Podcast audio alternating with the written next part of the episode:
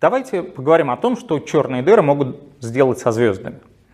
И нам опять придется вспомнить, что черные дыры бывают разные. Бывают совсем маленькие первичные черные дыры, бывают гигантские сверхмассивные черные дыры в центрах галактик, бывают черные дыры звездных масс. Черные дыры звездных масс могут оказаться в паре с нормальной звездой. Э, просто они изначально вместе родились, две звезды, одна из них превратилась в черную дыру, и мы имеем двойную систему. Вещество может перетекать с обычной звезды на черную дыру, и, вообще говоря, черная дыра может звезду целиком съесть.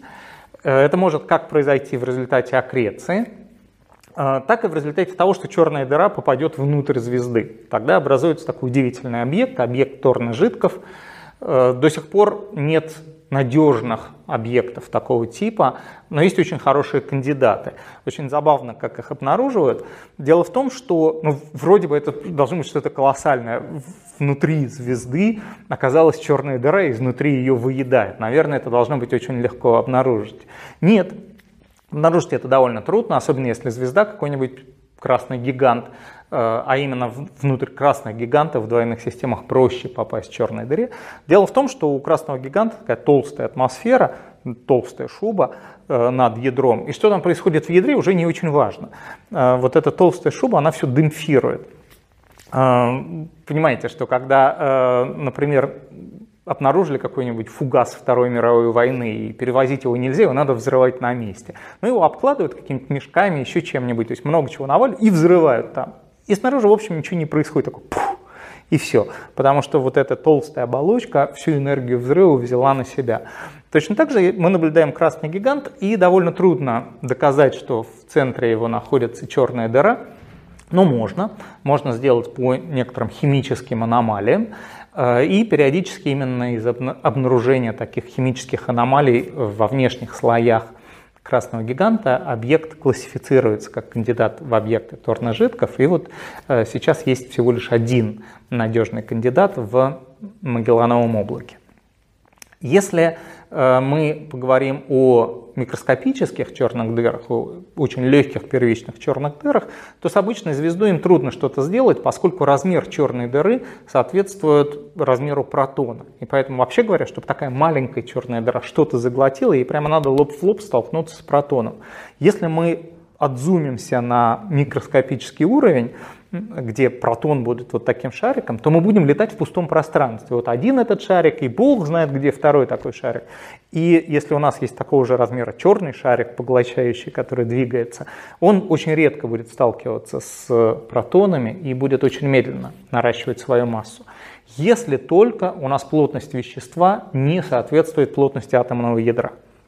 Единственные объекты такого типа это нейтронные звезды, ну и всякие их родственники, кварковые звезды например, тогда действительно первичная черная дыра, попав в недра нейтронной звезды, будет довольно быстро наращивать массу и довольно быстро может эту нейтронную звезду съесть.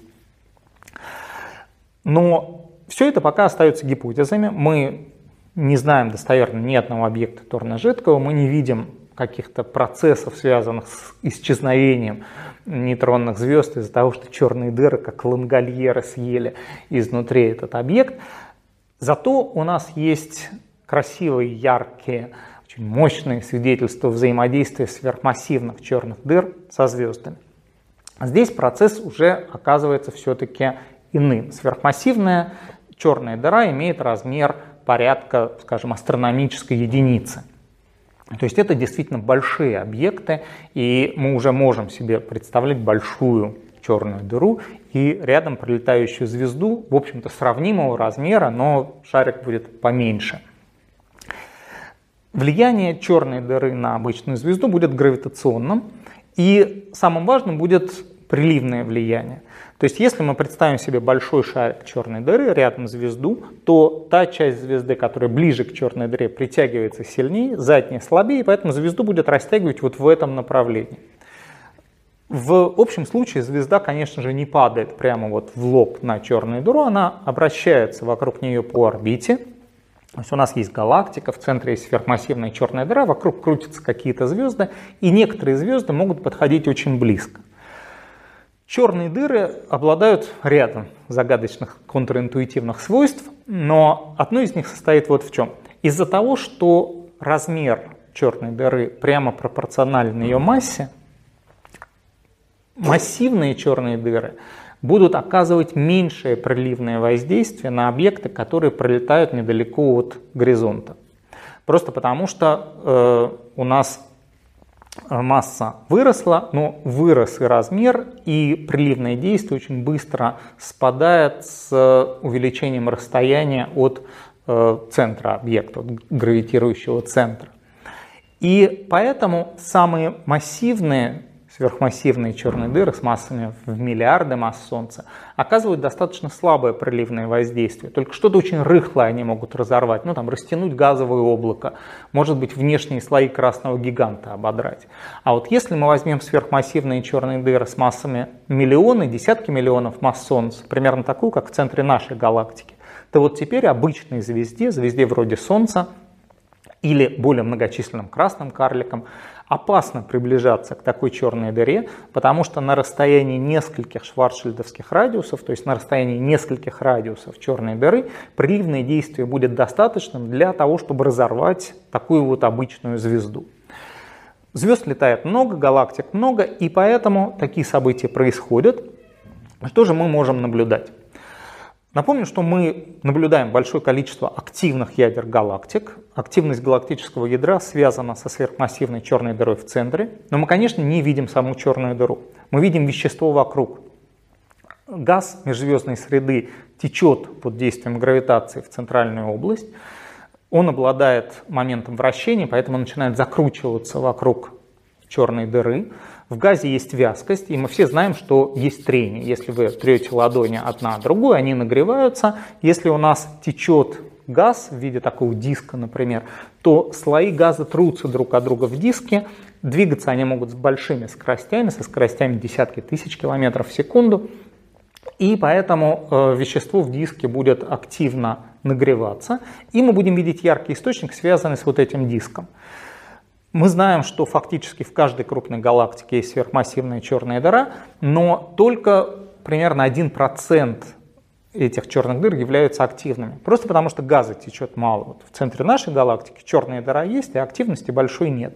Может быть, когда-то, миллионы лет назад, она была активной, породила вот эти красивые пузыри Ферми, но сейчас она довольно спокойная, иногда взбрыкивает, но все равно при массе 4 миллиона масс Солнца ее светимость редко превосходит 100 солнечных, что, вы понимаете, в общем-то совсем ерунда по меркам такого массивного объекта. Откуда же взять газ? Вот как раз приливный разрыв звезд дает газ, дает сразу и много. Если черная дыра разорвала звезду, часть этого газа, двигаясь по орбите, покинет окрестности черной дыры, а часть окажется захваченной и начнет образовывать диск. Вначале образуется колечко, из-за вязкости оно расползется в диск, диск нагреется, и у нас как бы зажжется на время активное ядро галактики. Причем это действительно будет вспышка, которая будет постепенно спадать, потому что вещество из диска стекает в черную дыру, нового притока вещества нет – так что это действительно резкий рост светимости и затем э, падение блеска. Причем падение блеска происходит по вполне четкому закону. Светимость падает как э, время в степени минус 5 третей. И когда появились первые хорошие рентгеновские обзоры всего неба, люди стали видеть такие вспышки. Вспышки хорошо видны именно в рентгеновском диапазоне, в мягком рентгеновском диапазоне. И первым таким аппаратом, открывателем вот этих приливных разрывов звезд, стал спутник Рассад, рентгеновский спутник, который в 90-е годы э, делал эффективные обзоры всего неба поскольку все-таки события происходят редко, и нужно мониторировать большое количество галактик для того, чтобы видеть эти события. Но вот с течением времени таких событий открывается все больше и больше. Теперь их открывают не только в рентгеновском диапазоне, но и благодаря ультрафиолетовым наблюдениям, наблюдениям в оптической части спектра. И это позволяет определять много интересных параметров. Во-первых, это позволяет изучать сами черные дыры. Э, в тот момент, когда у вас сформировался диск, его свойства, естественно, определяются черной дырой. Вы можете определить ее массу, параметры, связанные с вращением этой черной дыры. А, кроме всего прочего, вы, пусть и косвенно, можете изучать популяции звезд в центральных частях разных галактик. Естественно, каждое событие приливного разрыва событие случайное. Ну, какая-то звезда пролетела, ее разорвала. Но когда вы видите много случайных событий, они начинают все-таки складываться в какую-то систему. И можно изучать звездное население, поскольку, конечно же, параметры вспышки будут разными э, при разрыве разных звезд. И вещества будет больше или меньше впрыскиваться вот в этот временный диск вокруг черной дыры. Ну и опять-таки не будем забывать, что не всякая черная дыра может разорвать э, данную звезду. И э, поэтому э, у нас оказывается немножко коррелированными свойства звезд, которые оказываются разорванными из-за действия приливных сил, и э, параметры самих черных дыр. Все это делает приливные разрывы таким очень интересным методом изучения и черных дыр, и звезд. Ну а кроме того представляет интерес еще для некоторых родственных областей астрофизики. Сейчас планируется э, запуск еще одного очень хорошего рентгеновского монитора. Это э, телескоп Эрозита на борту э, российского спутника «Спектр рентген-гамма». Если все хорошо, спутник должен полететь в 2019 году.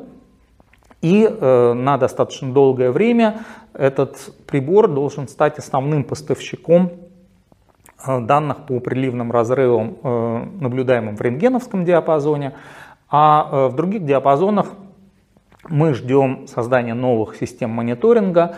Э, например, большие надежды возлагают на телескоп ЛССТ.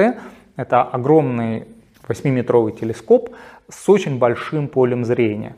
Э, он будет очень эффективен для проведения очень глубоких обзоров неба и, соответственно, можно будет обнаруживать большое количество случаев приливного разрыва по оптическим наблюдениям с поверхности Земли. По всей видимости, вот такая двухсторонняя атака, взятие в клещи и с оптической, и с рентгеновской стороны позволит узнать э, много нового интересного про сверхмассивные черные дыры и про звездное население центральных частей других галактик.